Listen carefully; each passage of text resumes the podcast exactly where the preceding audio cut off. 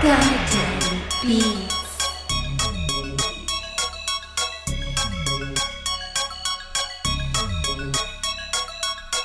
Welcome back to Telling It Like It Is. I'm your host, Matt the Godfather Ely, and baby sisters in the building. Hey, it's Veronica Ely back again after a little bit of a hiatus. hmm We took uh, a nice little break to enjoy the uh, last month of summer, and um, man, a lot happened in that time. Right? I I uh, I hope everybody had a great summer. Summer is over though. It's, it's uh you know I went to um I was heading to Democracy Now for my morning gig there yesterday morning. And it's funny because Thursday in New York City it was it was beautiful. Shorts, t-shirt, and I got so used to that. Um I woke up yesterday morning, I got dressed, I left my house about a little after 6 a.m.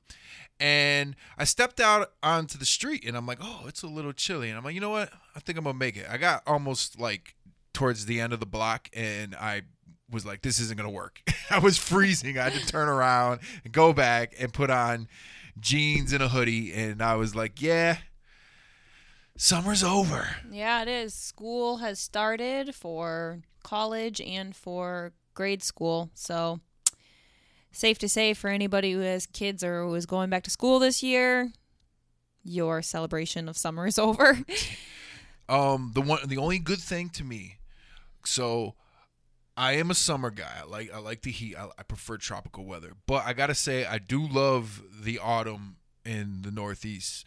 Um, watching the leaves change and whatnot is, is is a beautiful phenomenon. It just sucks that after that the winter comes, which I hate. yeah, and then everything turns gray and dies. But And uh, another one of my favorite part things about this time of year is football is back. football I'm not I'm not excited. I don't really care. I am. I love football. Houston Texans, baby. I, I I'm I'm looking forward to this season. Um, we'll see what happens with our quarterback situation. Uh, yeah, we'll see what happens. We'll see how many people are boycotting the NFL this this Yes. season. I don't know how. I don't Yes, know. let's talk about we'll that. see. It's no, it's true. So here's my take on it. Um, obviously, um, I have a lot of love for Colin Kaepernick. I respect him a lot for what his him taking the approach to um to doing this protest and support him in it. Um, however, I'm not boycotting the NFL, and I had someone ask me, like someone said, "Well, if you're not boycotting the, if you're watching the NFL, you are supporting racism and whatnot." And I disagree, and here's why. I- I have a ton of love for Colin, but here's the reality. He was he had a terrible last two years, and I've seen people try. Oh, he did this. And no, let's overall as a starting quarterback, he was pretty terrible the last couple years. So you know that's a factor. The second and biggest, the second and bigger factor to me is that there are dozens of other football players doing the same protest, and they all still have jobs. So to me, you know, the, it's it's one of those things that is there racism in the NFL? There's racism everywhere. We live in America where systemic racism is a thing, and we're still fighting it little by little. But you know, there's levels to the shit, as I like to say. Um, you know, there's a lot of brothers that make a great, great living off of off of the NFL. Um, if they were like if they made some policy that suspended all the players that protested this way, then it'd be time to boycott. Yeah. And then I would agree. But that's not the case. So that's my story. I'm sticking to it, and uh, I'm looking forward to watching football.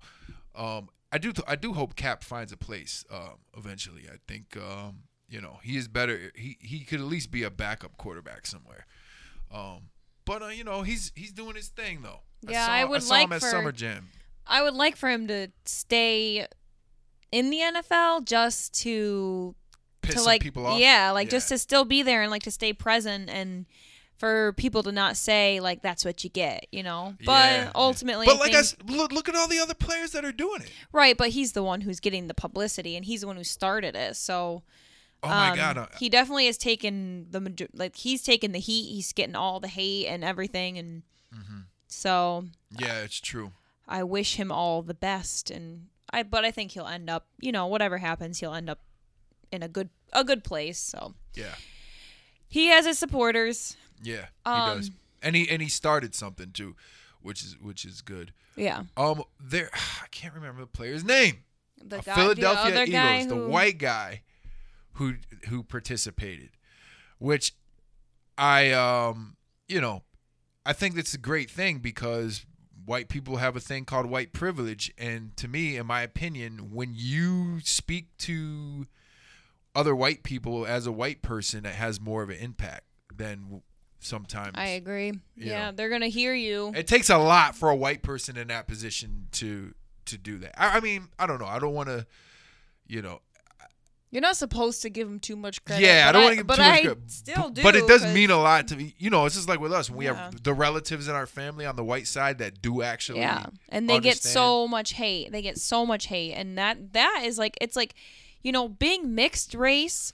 You can you can try and live in denial, and you can say, you know, I'm a, I've never experienced, I don't experience racism, whatever. You can be as aware or as um vocal about racism as you want, but there's always going to be somebody who's going to bring you right back down to reality. Like, you know, being part white, part black, you can pretend to be white. You can you can totally ignore your black side and, you know, not be a part of it. But there are always going to be people who can who know who will always see you as black. But Mm-hmm. Yeah, yeah. being white, it's like you, you know, you don't have to care. You, you don't you don't have any, you know, player in the game. Like it doesn't matter. So yeah, I do give I do give my white friends and family members a lot of credit for for standing when they don't have to. I know Yeah. I know it's it's the decent thing to do and but still it doesn't mean that they have to do it. yeah. And it th- this is the thing to me is that it just means a lot. To me. Like you know, we have some of our cousins, especially that they live in certain environments where in their community it can't be the popular thing. you know what I mean? Yeah, Like, like we have way. cousins that live in the sticks, and they're friends with those some of their pe- neighbors on Facebook and people. And they got to face these people on a day to day basis. So Mm-hmm. for them to st- so- and some of them have out been blatantly outspoken, and to me, it does mean a lot to me. Yeah. It means a lot to hear someone, you know, to say, "I get it. I hear. Yeah. I hear you. Yeah. You're not. You're not." Instead of trying to debate with us and tell us how we should feel about something. Yeah. But um. yeah.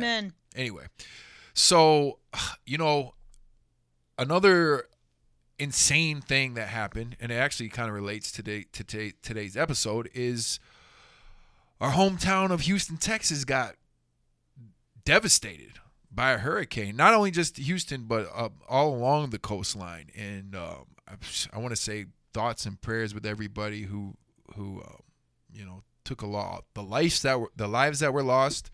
Um, sorry for that, and also just the mass amount of des- devastation because uh, you know a lot of people. Um, it's hard to understand what it's like losing your house and losing your belongings and having to start all over, especially when a lot of people economically are not in a position to rebuild. Right. And that was one of the things that um cuz Houston is huge. It is, you know, just the square mileage, the population, everything about it is it's a very very big area uh, of city.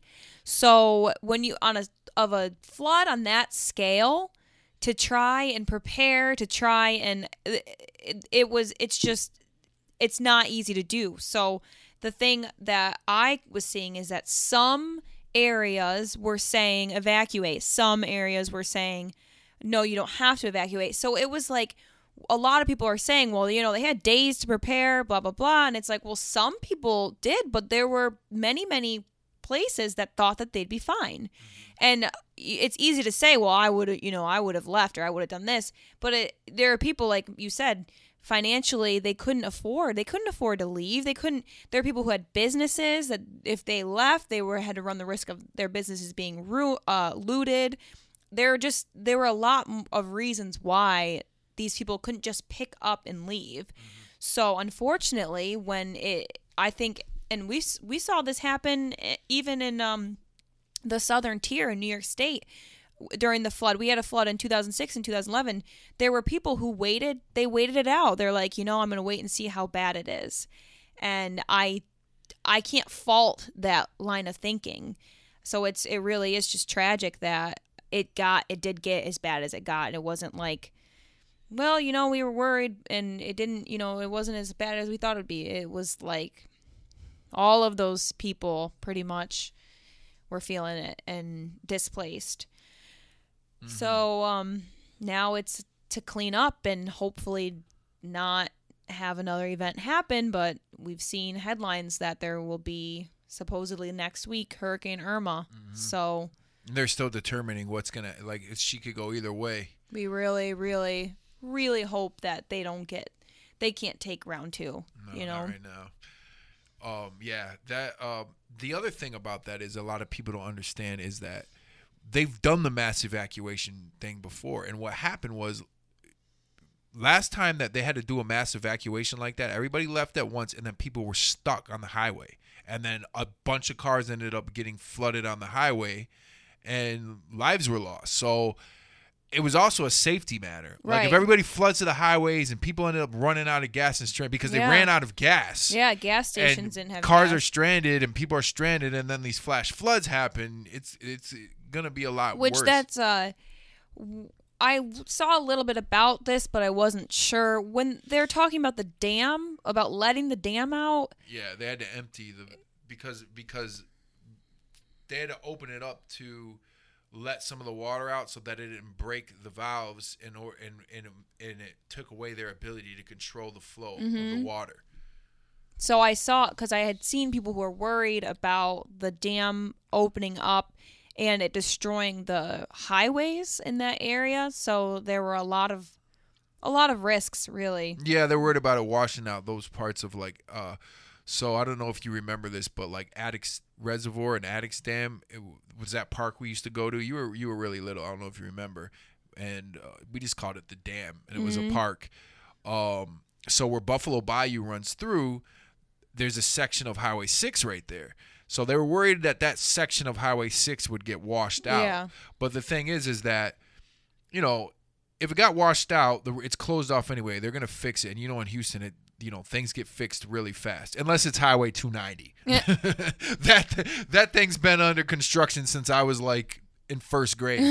um, but you know, um, there there there was a reason for them doing it. It wasn't like uh, you know a lot of people didn't understand what the whole you know. Well, was I mean, if the dam broke, then it would be a be lot ba- worse, than a lot worse because that's like swamps back there. Um, you know, the one thing I would say about this is is I was reminded just that Texas really is like its own little country. Sometimes it's a good thing, sometimes it can be bad, but for the most part, one of the things I noticed about this is that Houstonians, everybody really just came together and nobody, you know, t- politics, religion, race, none of that was really a factor during the disaster. Everybody just came together. And I noticed something.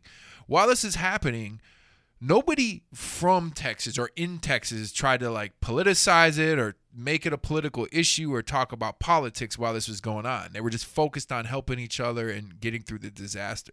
People outside of Texas did, like people in New York did, and people everywhere else. But I noticed that, like, you know, it, it's just there is something about Houstonians that is there's a certain mentality and a certain sense of unity in situations. It's like that in disasters, and it's in that like that during celebrations, such as when the Rockets win the championship, yeah. I thought or, or any of the sports teams are winning. uh that was that was one of the positive takeaways is that um I think deep down like the the human spirit is strong and I I think that the human spirit is good. So it's like you said in times of disaster, I don't think that the majority of people are ever going to look at someone and say I'm not going to save you because you're black or because you're white. I think in that moment it's human instinct to save just to say to save whoever regardless of those differences and i think that it's I mean it's the same kind of sentiment when it, whenever there's any sort of like mass shooting or anything, there's that phrase that says look for the helpers. And there are always helpers. I mean, there are always going to be opportunists and there's always some, you know, negative people looking for whatever. And that's that's just the fact of life. But ultimately, I think that if we focus on the good in people in times like these and just, you know, not to say it's going to gloss over everything else and sugarcoat it. It's just like we need that. We need that hope. And we need, you know, we just need that positivity, especially with the way that things have been. And um I loved seeing the just throughout the footage i mean there's devastation and there are people who lost their lives and lost their children and their moms and you know what whatnot but there are people who are still finding a sense of humor there is um i saw today there there's a footage of someone driving through a neighborhood and all of the people's belongings they're, they're gutting their houses they're tossing everything and there's a sign that says uh yard of the month so it, it's just you know, little things like that. It's not to trivialize any of the tragedy or anything, but um those are the things that we need to see and we need to remind ourselves of and when, you know, as we see so much negativity out there. Um Yeah. Yeah, I agree. And um the the um you know, I, even people we know, um, you know, our brother took a little bit of water in the house. Luckily, it wasn't anywhere near. The house is still livable, but some water got in his bedroom. He had to get rid of the carpet in there, and then some of the water seeped in through the floor and the wall into um, our nephew's closet. So it repairs got to happen, even though it wasn't bad. But so what our brother and our nephews and nieces did is they teamed up with another friend, uh, Kenneth Sherrard, with uh, Nevaeh's catering down there, um, who catered my daughter's graduation party. Did amazing amazing job. And I and as a side note, I just want to shout out Kenneth. I give a lot of respect to this guy because he his restaurant burnt down.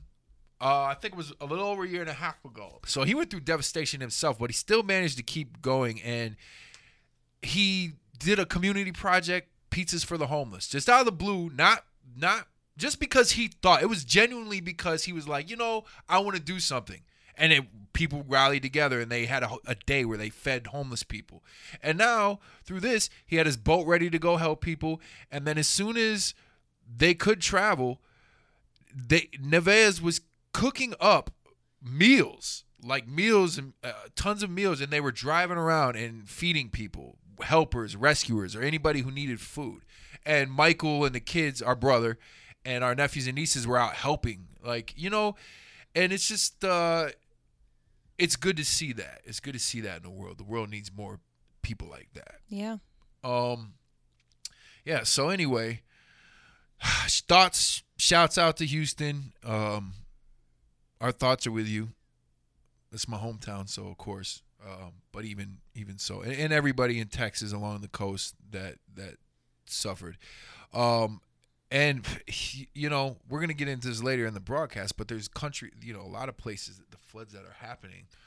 Um, so before we move into the show, uh, let's just talk really quick about this week's BS headlines and internet uh, phenomena, stuff that we, stuff that headlines that I think are there to cause this misinformation and divisiveness. And this one involved our dear America's sweetheart Taylor Swift. Mm-hmm. So the headline, hold on, let me pull it up. Let me pull it up. Well, she is the headline that I read, and there was a bunch that were that that went with this was that Beyonce fans mock Taylor Swift over the serious formation vibe they're getting in new music video. Serious formation vibe. Okay, and then I saw uh, I saw another headline I couldn't find that was it, it which was the first one I, I saw, which sparked this debate. And I'm like, what are they talking about? Saying that the, the implication was that Taylor Swift copied Beyonce. Right. I, I, not just copied, but there are people saying she culturally appropriated yeah. Beyonce. Yeah. And I'm we are not afraid to call out cultural appropriation when it happens, but I watched this video and I'm like who the how the how the hell do you take? I don't see any. A in no way did it. I'm like, if you compare that to Beyonce's video Formation, and you clearly didn't pay attention to Formation, and the dance sequence, they're like, well, the way she's standing, and I'm like, in that that argument, then they all copied Janet Jackson and Paula Abdul and Madonna and every other. And, and, and then let's talk about the male Michael Jackson and every other pop artist that has had that almost identical dance sequence. Like I'm just like, this is not a case of cultural right. But appropriation. but even okay, so I can see. it's not like she's us- Iggy Azalea out there, like Yeah. freaking changing up her accent to sound like she's from the hood. I can see like uh, maybe you could you could say she copied it or she ripped it off or whatever, which I still don't think she did. But what is cultural about beyond like about the outfit? It's not like she's wearing box braids or something. Like she's wearing a black tight sweater and some. It's like a She has an sex. 80s It's just look. a she, has sexy a, she has like a late 70s, right. early 80s look. Yeah, in that, to fishnets and a tight crop top. I and like her backup dancers are She looked like men. Cher. Right. It's not like, like 1980s she's Cher. not wearing like African garb or box braids or anything that's cultural to black people. And like obviously formation was very um politically charged, but even you can you can even say that Beyonce isn't like a pariah of black culture. I mean, she's a pop artist. yeah. So I could see, you know, saying she copied it, whatever. I mean, people get accused of that all the time. Rihanna's S and M video was accused of ripping off a French photographer, and the similarities are there. So I just thought it was, you know, it's like hate on her, you know, criticize or whatever. But this is, in my opinion, not cultural appropriation. Yeah, and uh, and, and in essence, another just people that need is you know it, it sounds hypocritical because we work in the media, but sometimes I hate the media. no, Like, some- but I like think I'm like this BS head like let's start some shit. Right, but I but I think part of being a person with discernment is that y- y- working in the me- the, the media needs more people that are able to see it for what it is. You know, that's one of the things. It's like you don't want to be if you don't, you don't want to be a part of it, but you know you might as well be a, a um a voice of reason. You know. If you're gonna if you're gonna do the work and you know be involved in that business, at least be able to call it like you see it, which is very important. Yes. And that's our BS headline of the week. So, our episode today is we're going to talk about appropriately in the times climate change. Uh, we're talk about climate change, the impacts, uh, and uh, ideas for causes of climate change and things that could probably fix or solve climate change, maybe renewable energies and whatnot. So, first of all, the one plus one equals two. What is climate change? Climate change is a change in global or regional climate patterns, in particular, a change apparent from the mid to late 20th century onwards. Um, the plus one. What is global warming? A simple definition of global warming. Over the last 50 years, the average global temperature has increased at the fastest rate in recorded history, and experts see the trend is accelerating. All but one of the 16 hottest years and NASA's 134 year record have occurred since 2000. Okay, so MDG says this. Look, I unless you live under a rock, aside from the data, it's obvious that climate change is happening. The I mean, every year winters get shorter here since I've been here. And in, in New York, the winters are shorter, eh, which I don't mind because I don't like the winter. But it is a little freaky when it's like People are barbecuing and Christmas Eve. Exactly. When uh, so three years ago is when I first. I, it was really freaky. I was doing a shoot at the ice rink, um, with Aaron Clark for New York One at uh, the ice rink in Central Park, Christmas Eve, and it was hard to shoot because they had to keep re-icing the thing constantly because it kept melting. These people were pretty much water skiing, not Yeah. ice skating, because it was 74 degrees out on Christmas Eve. Yeah. And last year was the same. It was like in the next year, and la- it's Uh-huh. been a, a trend. Right. Um, the polar ice caps are melting. This is not a fact. And everybody that I've heard like arguments, well, you know, this year in 1800, we didn't have satellites back in the 1800s. Yeah. So how do you know this? Right. You know what I mean? We didn't have satellites in the early 1900s. How do you the, any data that I've seen people present? There's no way that they can prove it like we're proving now. Right. You can see satellite imagery over the last 15 years Yeah. that show how drastically it's happening. and I think the important thing to understand about climate change is like it's global warming, but there's climate change. So people are like, well, it's cold here, you know, where's global warming? It's not just that it's getting warmer everywhere individually at the same time. It's that globally the temperature is increasing and the, the temperature of the oceans are increasing. So when we say global warming, we're not saying it's going to be super hot every single day so, uh, it's it's a change overall globally in, in temperature but also in the weather and weather patterns so it's a it's a whole idea it's not just that it's getting hotter there are other there are other factors that play into it Yeah, and and, and I mean, it, you can't deny climate change is happening. If you want to debate is it man-made or not, I guess that can be a debate. Um, that that is the main point of the debate. The problem is some people don't understand that. They're just like climate change is a myth made by China. No, climate change is not a myth made by China. Climate change is something that's happening according to scientists. And the thing is is that 97% of the scientific community believes that the, the the cause is from humans mainly human the use of uh, fossil fuels now i don't know about you but if i have a car and i myself am not a mechanic and 97% of mechanics say s- something is not good for the engine, I'm that's a good enough number for me to listen to their opinion before I do whatever it is that those 97% of people believe is is harmful to the car. right yeah when you go to the doctor to generally you don't like if they tell you something's wrong with you you usually listen. Like your, your doctor prescribes you a prescription you usually just go to the pharmacy and pick it up. You're not like eh i don't think so. Yeah. so it's you know and, and the thing about fossil fuels is this. Fossil fuels have even when when i was a kid and they're explaining to me how how we got fossil fuels how gasoline was made i remember the first thing that came to my head. If we're taking oil out of the ground what's there? What is filling in the space where we drill it out? You know what i mean?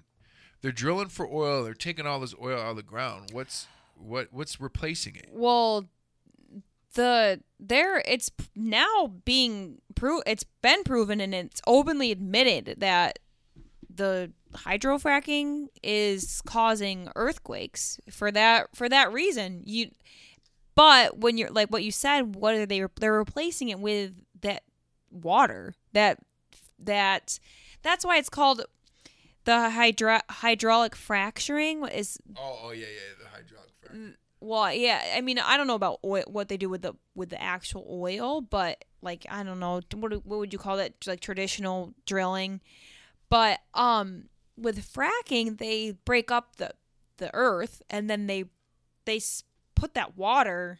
I can't think of what it- marcellus shale is what they're trying to remove it's the uh what is it? It's called something the the water that they call it water, but it's not water. It's Grout. like poison. But um, so they are.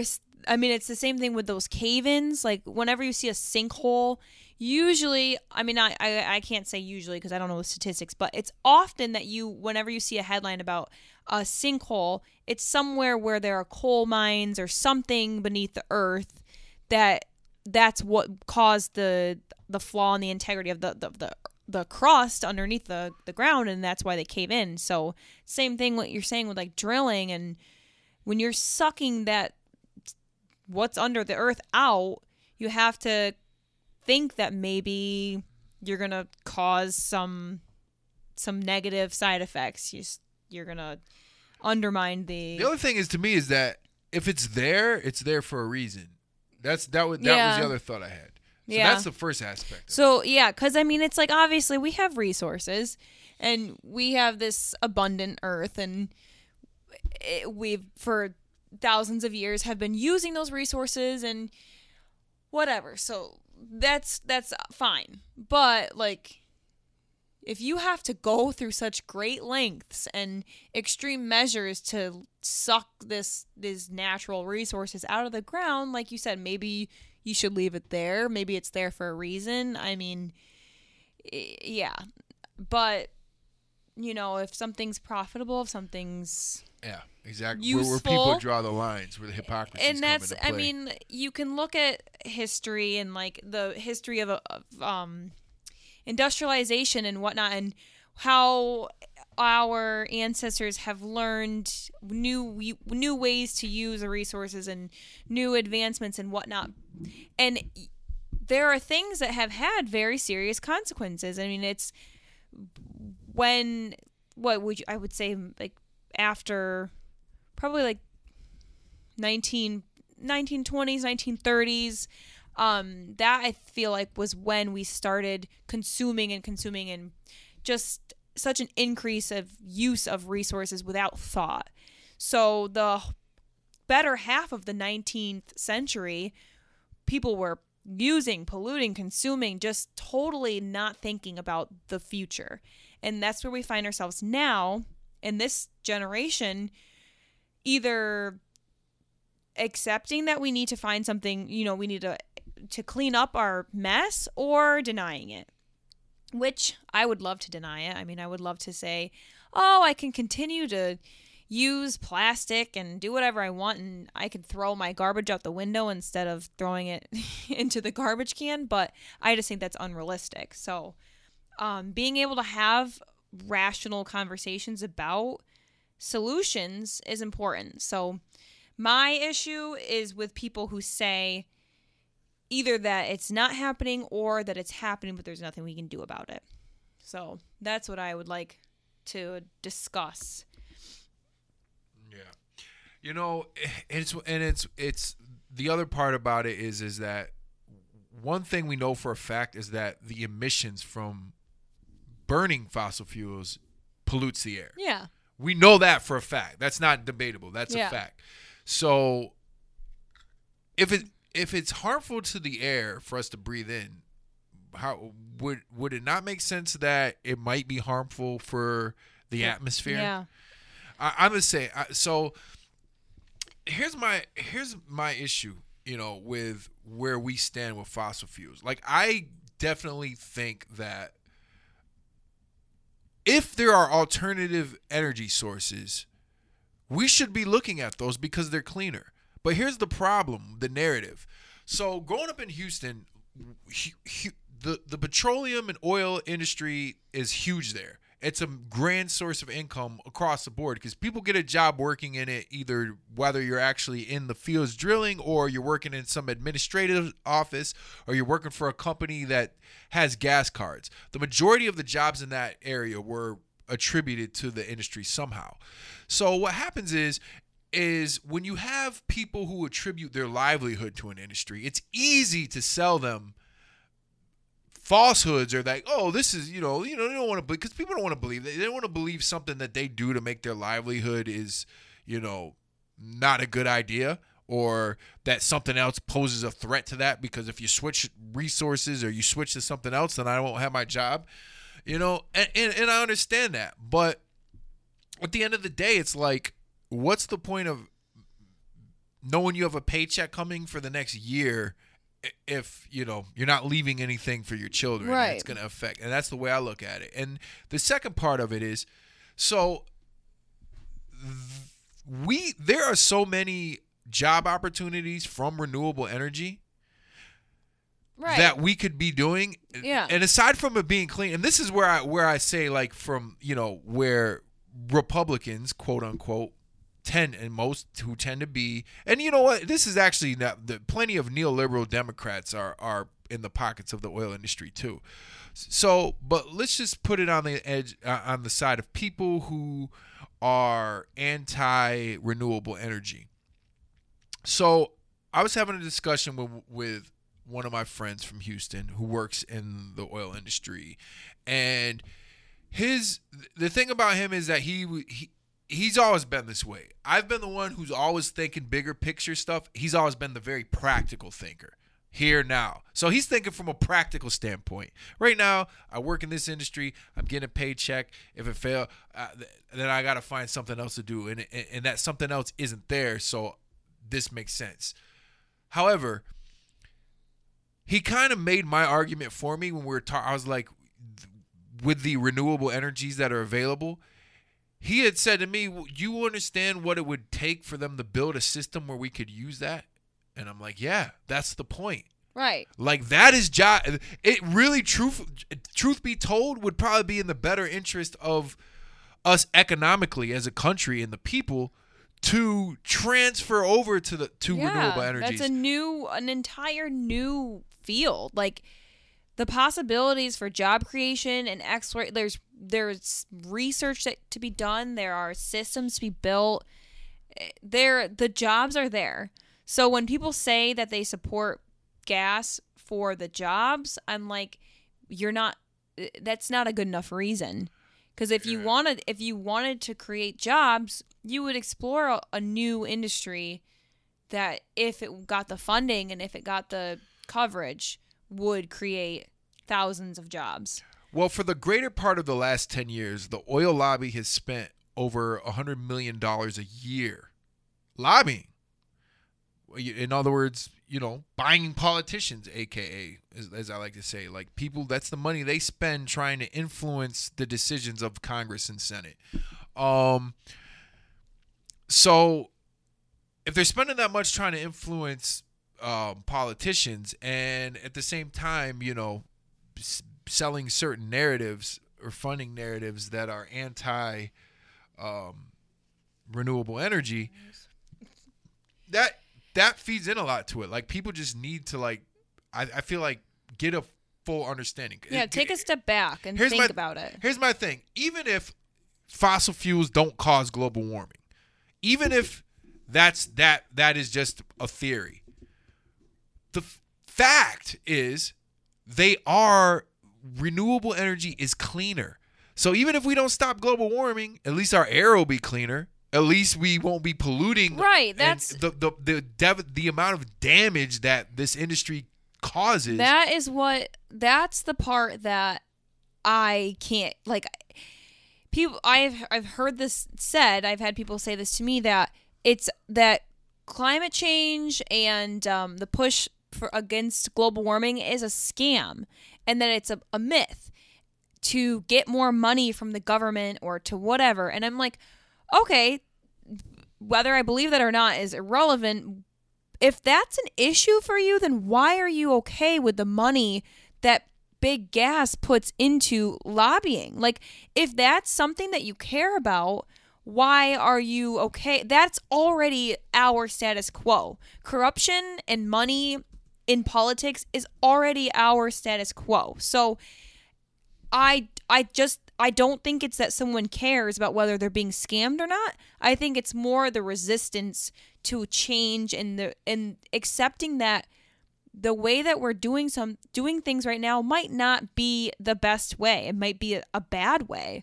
So I I'm like, all right, so if I'm getting ripped off, I would rather get ripped off to to have cleaner air and cleaner water and to protect our forests and instead of okay go ahead and drill go ahead and frack in my state and pollute my our lakes and rivers. And I, I would I, I would take clean air over earthquakes and undrinkable water.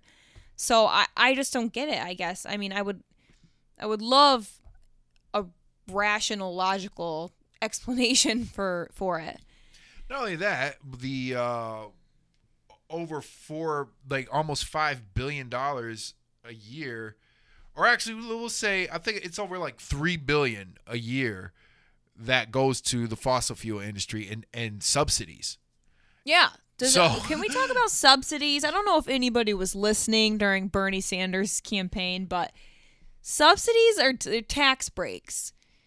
They're basically loans that you don't have to get payback. from the Yeah, like that. It's free money for Yeah. for these companies. So I I think that uh, an issue that maybe people hear the word and they don't know what it is. Like a government subsidy is like the government gives you money to do something with your business, but these are huge, massive amounts of money, and that's where does that money come from? The taxpayers. So Yeah, Like, It- think it- about it it. is a it is a loan from the taxpayers that the bit they don't have to pay back, right, aka corporate welfare. Yeah, it's like it's like getting a grant to go to school, except on a massive scale. Like Yeah. when I went to college, I got I got some a grant from the government for good grades or something. I don't know, and I didn't have to pay that back, but it was like two thousand dollars, not a billion dollars. Like I'm sure you've paid that back in taxes. right, right. So I I don't know if people are just unaware that massive these massive industries are getting this this money or if they just they just don't care. They are unaware. They don't get. Here's the problem: majority of people don't know the details. They don't understand what they read. They buy into the the the Kool Aid that's fed to them, like whatever the the talking points that are put out there. They're like, yeah, uh, welfare people are lazy people on welfare using my tax dollars. Meanwhile, you got industries getting billions in uh, corporate welfare. And the messed up thing is that a lot of the a lot of these places, like uh, uh, the majority of the money doesn't go to the workers; it goes to like execs Yeah, who don't right. do that much work. yeah. Like work for them is, I'm gonna go have a golf trip like with it's so a and so, bonus check. and, and it's, at- attend a couple board meetings. You know, like yeah, it's crazy. Um, so eh, yeah, I I just I don't know. I I don't see like I said at the end of the day that renewable energies not only is it a job creator, but it's also even if it doesn't stop global warming, despite what 97% of the scientific community believes, it will definitely make the environment cleaner around us. Right. And so this is um since being that we're broadcasting from rural southern tier New York, um the majority of people that I encounter on a day to day-to-day basis are people who would consider themselves outdoorsmen, outdoors people, you know, hunters, farmers, um people who like to fish, you know, people who spend a good amount of their time outside using the um the spoils of nature. So it just so happens that many of these people also lean towards a um I don't know if you could call it conservative or it's just a coincidence that a lot of conservatives are against um green energy or like taking care of the environment environmental awareness. But it doesn't make Can't sense wait to have that episode. it doesn't make sense to me that these people that like you know the majority of the people i know who hunt and fish and farm don't care about protecting the earth that they hunt on and fish on and farm on See, smart people do though. So I have a friend, uh, Tommy Testa, who he co- he comments a lot on our stuff. Um, actually, I would like to have him on the show sometime. He uh voted for Trump, he, uh, and I'm only I usually wouldn't expose people stuff like that, but he says it publicly, and I don't think he minds. Um, and I think might regret it a little bit. he as he's said sometimes, but he's vocally said that he doesn't agree with their standpoints on the environment. Like you know, he because he's an avid outdoorsman, an avid uh, he's an avid outdoorsman and a, and a hunter and a fisher who understands the environment. So he's been very outspoken on. Look, the, this getting rid of the EPA and all these things is not a good thing yeah he understands mean, that, that- but unfortunately, a lot of people, uh, people, people don't. that do hunt and fish don't understand that. no They don't realize like, like, yeah yo, whatever like take like, away get away the- from the cut and the spread, and, and then before you know it, there ain't no fish left to cut, or Yeah. just three-eyed fish. You know what I mean? yeah Or- and that that is like i mean we've i think we've talked about this on uh past shows but there are entire communities in south america that have been devastated by the negative effects of humans on the environment like the their oil spills or a tanker carrying uh, waste spills into uh, a river and totally destroys their livelihood. So these are fishing communities who the fish are literally dead in the water just floating.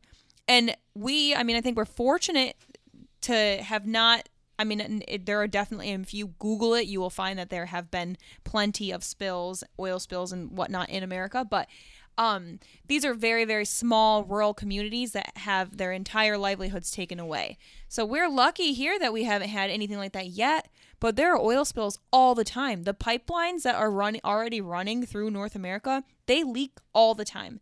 So I just wish that if you really you know that people who really cared about the the things that they love to do spend time in nature and hunt and fish you would stop and think what happens if i don't support policies that in that take that take care of this land?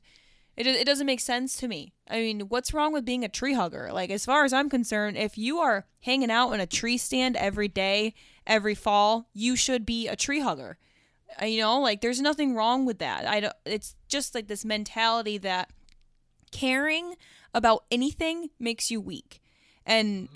that is such a flaw. It's it's a flaw in all of my conservative friends and families.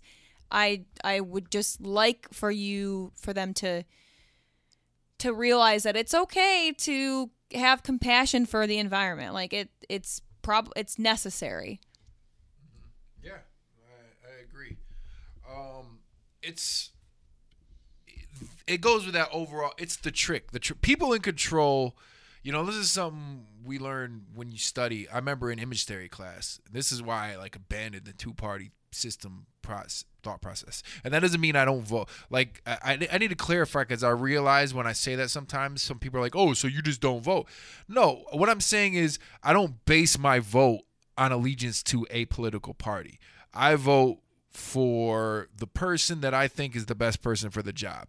And sometimes it's a Democrat, sometimes it's a Republican, sometimes it's an independent. Um but the way the two party system works and major parties have controlled people is by selling narratives. People orchestrate narratives. And part of that conservative, quote unquote, people who call themselves conservatives or Republican narrative is to make people believe that informing yourself about things that have to do like being educated is is is, is weak and liberal or Yeah. like pointing out oh man you might be wrong about something. Here's some here's some facts that might defy what you thought. Oh that's liberal you know that's weak. That's that tree hugging liberal snowflakeness. And the funny thing is once again i, I just about the snowflake thing the, a lot of those people that say that are usually some of the weakest thin-skinned people ever including the freaking president is one of the most Right. started him twitler there. Um i had a friend who all throughout obama administrations i was friends with posted stuff ridiculous things bashing obama. And never deleted her because I don't delete people. And recently in a debate, I realized she blocked me. She blocked me on Facebook because she was participating got in a, too de- real a for her. debate. Yeah, it got a little too real, and she was losing the debate. And uh, you know, it, it was a, it bothered me a little bit because we were friends for a long time. But at the, at the same time, I'm like, yo, you're supposed to be this tough American, thick-skinned yeah person who doesn't get offended. well And she that's was offended enough that is the block you. conservative narrative. So when you tell people things, when you tell people things, uh, you know that conservative quote unquote Republican America mentality is. If you care about the environment, you're being a whiny tree hugging liberal, Mm-hmm. you know, and it's really just stupid. I think I mean it's like any lifestyle change is hard. Any whenever new information is presented to you, at you have to decide what to do with it. You have to decide if you're going to take it in, if you are going to um, do something about it, or if you're not going to.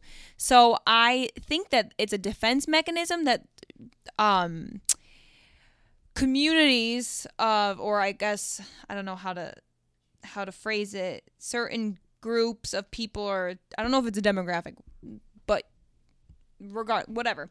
I I think it's def- a defense mechanism that t- certain types of people have created and then those other people in that group have have taken it on so these ideas like people uh, liberals are weak and snowflakes and whatever i just think it kind of has a, a it catches on with the community and that's why it's so prevalent but um it really is about deciding to be an individual and thinking for yourself. So i mean like we're we're we are debating whether climate change is man-made or not and if we can fix it or not. And that's that's fine that's a debate to be had. But um ultimately thinking about what's best for the earth and what's best for its inhabitants is i mean how i don't know how you can argue against that. So um when presented with the facts it doesn't matter where you stand on the idea of if if it's our fault or not it's is this good for the environment? Is it bad for the environment? And like we said, caring is not stupid, it's smart. and it's necessary. So um I I I would love to follow follow the money trail, you know, to to help open people's um eyes to that whole, you know, aspect, getting to the root of it and fuel discussions, more discussions, you know, instead of just saying, well, I'm a conservative and this is my opinion on this because that's what conservatives believe. Maybe try and really think about it and really decide for yourself. Yeah. Um something we uh messaged or message something we men- mentioned earlier um about fracking. I just uh thought it was interesting that um I there Oklahoma gets a ton of earthquakes, like a lot, like thousand, uh, well, hundreds to a thousand about earthquakes a year. So I had heard an article, or heard an article. I had heard a segment on the radio, I think last year, that said um, they're experiencing more earthquakes and that they're attributing it to hydraulic fracturing. Which I was like, whoa! They actually said on the radio that blasting water into the ground causes earthquakes. So I was Googling about it, and there's actually an earthquake tracker from Oklahoma. Like Oklahoma has so many earthquakes that they have a tracker and it tells you how many earthquakes have been in the last 24 hours, last 3 days, 7 days, last year. Um so I'm like is that just like normal for them? Like this is such like that to me is scary. Like I don't want I don't want that to be a norm where I live. I don't want to have earthquakes all the time. I I just to me it's just one more reason why I'm not down with the fracking. Not only that, like look, I was there. I saw with my own eyes going down to Dimock Township and the like people lighting their water on fire when I was covering this. And I was like, uh, this is a this is a bad thing. But here's the thing about fracking. Like so so it is very dangerous because if if it, met, it you puncture an aquifer, it's damaged. If an aquifer gets polluted, it's damaged. You can't drink the water there anymore. It's no good if that happens. So people who know this are like, I don't understand why people don't get it. I don't understand why people. Why would someone want fracking? I understand why people go for it. Not saying that it's okay, but I understand why. It's not that people are just stupid. So around the same time that it was up for debate in upstate New York, I did a series on the dairy farms. And in New York State, unfortunately, I, think it's gotten a little better. And, and I don't know. I have to check on this. But in New York State, you know, it's one of the toughest states to own a business as it is. But they were literally choking the life out of the, the dairy farmers. The the uh, the the government was with the taxes and certain certain aspects that were just it was it was hard for them to make a profit. It was hard for them to even stay afloat. So you have all these people where the majority of a state like New upstate New York thrives off of agriculture, especially dairy.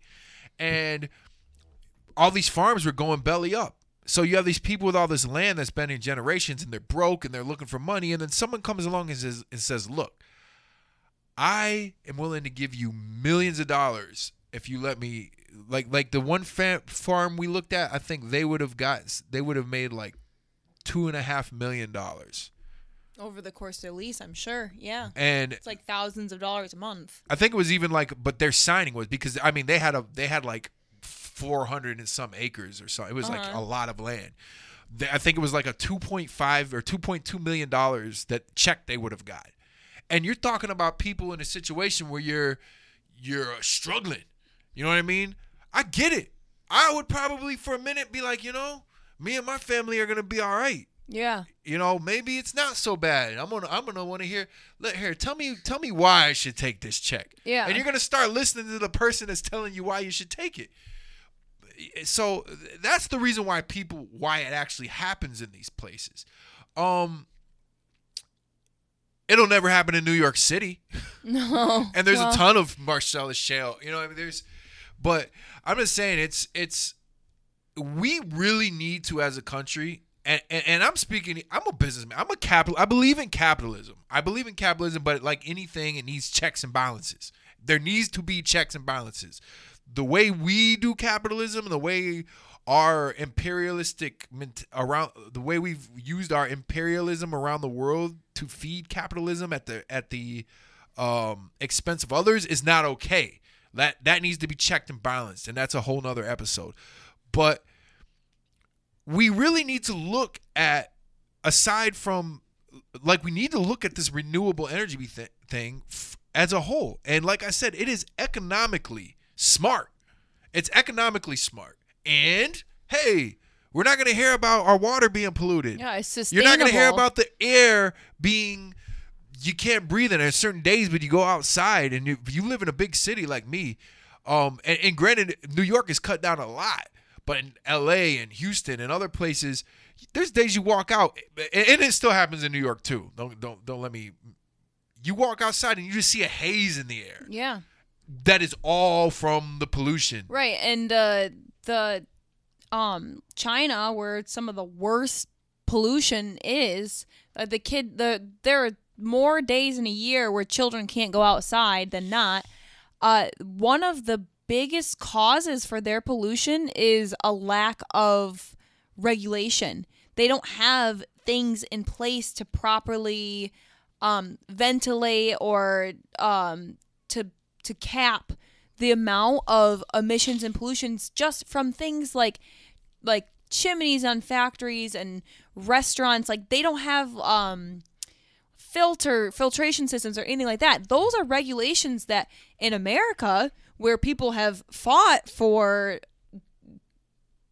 for those types of things like you know the EPA and these agencies in place to make sure that we have the cleanest possible um, air and like land that we can when we are dialing back on those protections and those regulations and people are seeing it as a good thing it's not a good thing like we don't want to be like china we don't want to have smog days where your kids can't go outside so this is the like people just assume that China's polluted because it's overpopulated and they're just dirty or whatever. That is not the case. It's that the government doesn't regulate their pollution. And we need to make sure that our government continues to regulate but also um Cut down. like to yeah, cut down on it, not just regulate but to cut back.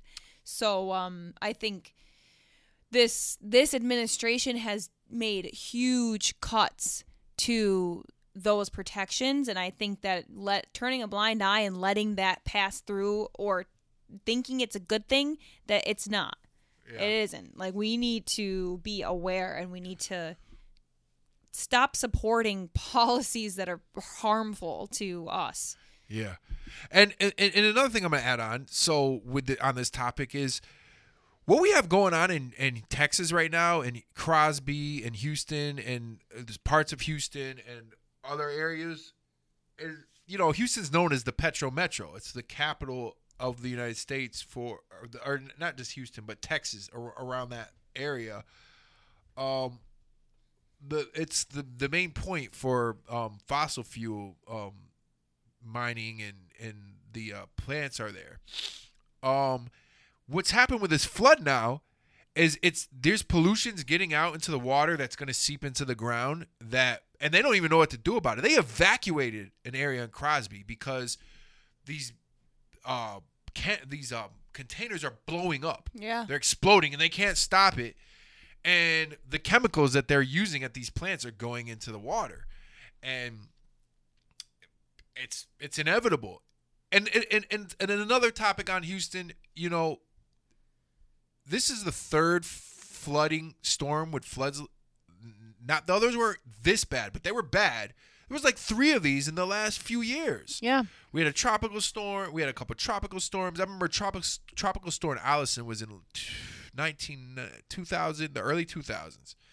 Then you had Hurricane Ike. Then you had another tropical storm, and then last year there was floods from a Well, tropical storm. Well, this time last year, um, almost exact. It was almost a year. I remember because it was like deja vu when Michael was talking about when our brother Michael was in Houston when he was talking about trying like being able to leave, and it was, oh, it was two years ago. No, it was two years ago. They were going through the same thing. Like they, well, it was. I don't know if it was a hurricane or what, just rains, but um they were flooding and he was like i think i need to leave evacuate my house like there's water up to my doorstep so it's like that is it's happening more and more And the other factor is this, and this is where people don't listen. And unfortunately, Texas being a quote unquote red state with that whole mentality, I ain't listening to your liberal talk.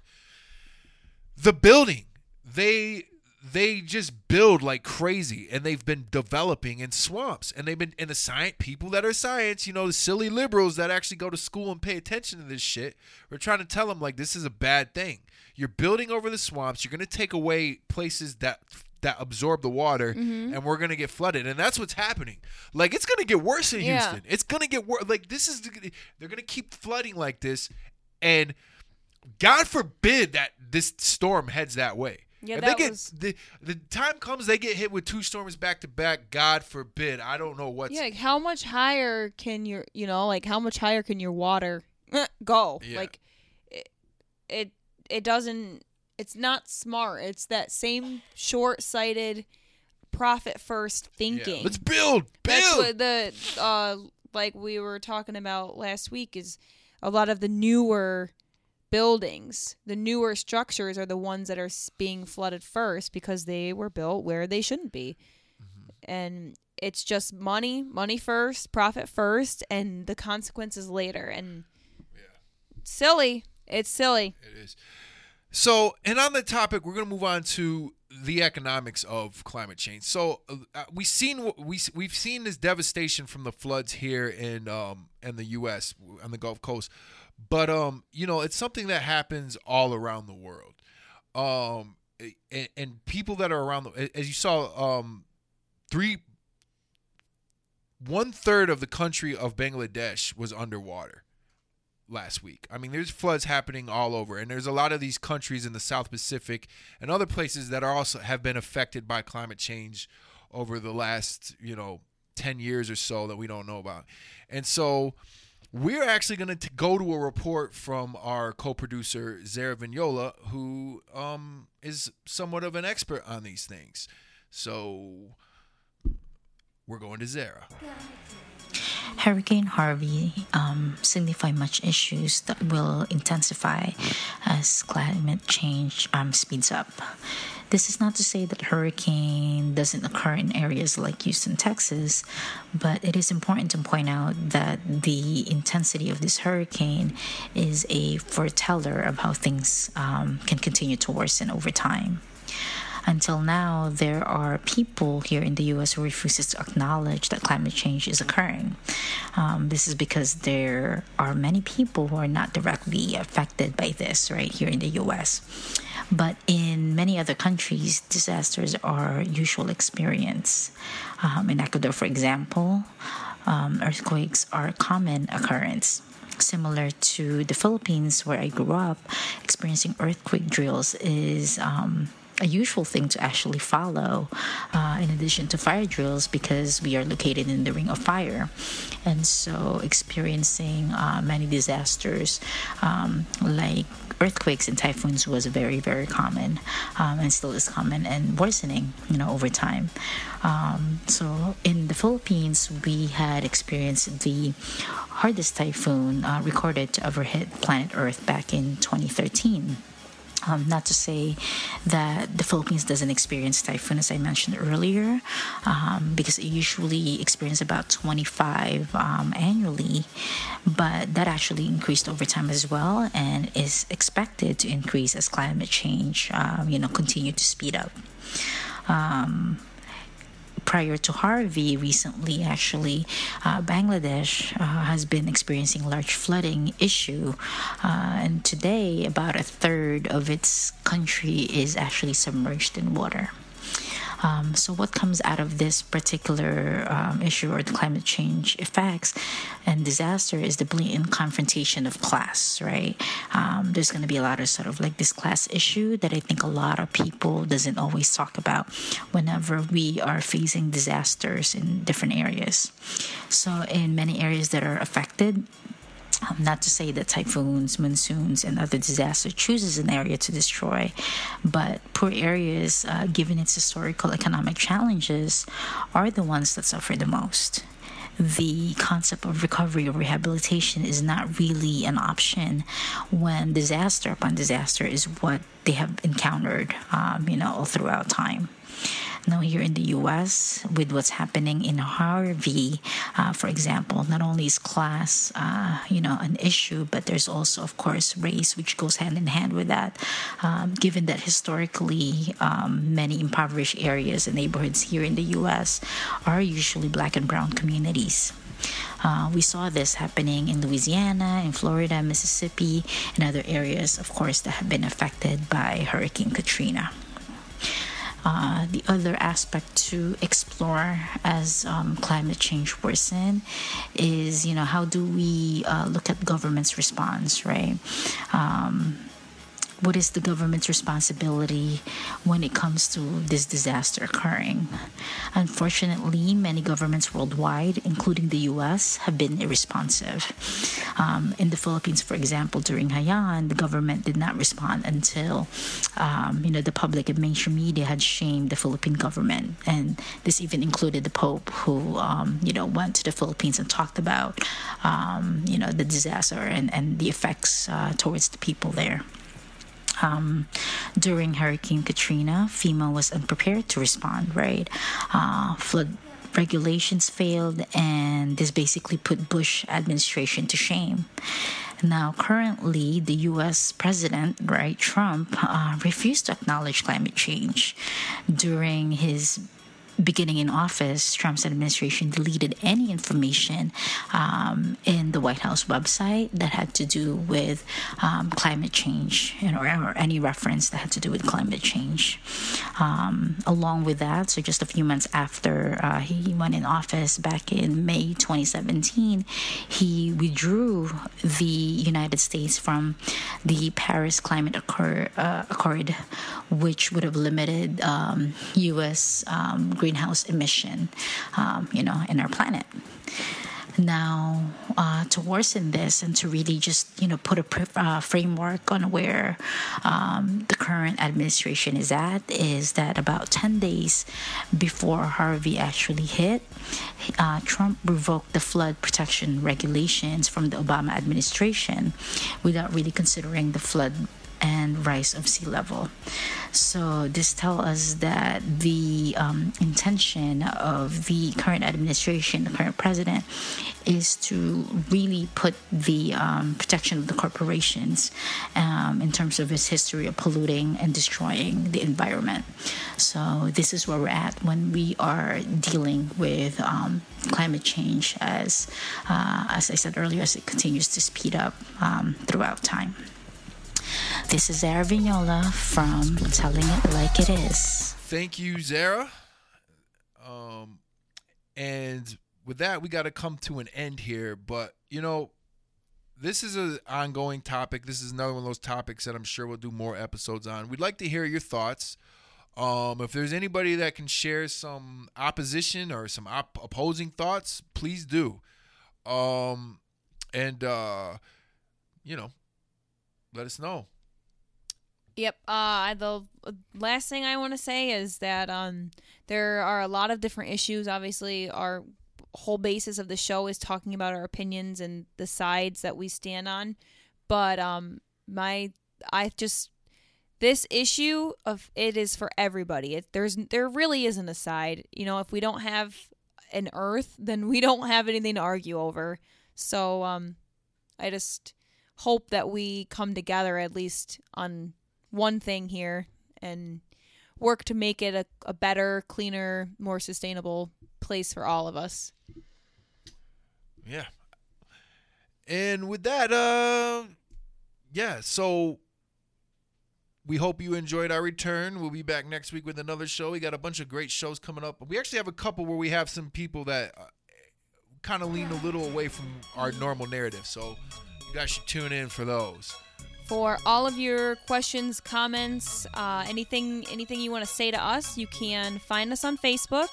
The Facebook page is Telling It Like It Is Official Radio Show.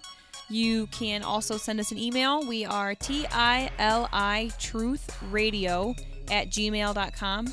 Uh, and you can find us on Instagram and Twitter. It's at T I L I Radio Show. That is it for our show. Telling It Like It Is is produced by myself, Matt Ely, Veronica Ely, and Zara Vignola. Uh, special thanks to Maddie Ely for handling our social media. And you can hear us on the Firing Squad Network and SoundCloud. We are not Democrats. We are not Republicans. We are not conservatives. We are not liberals. We are realists, and we're always telling it like it is.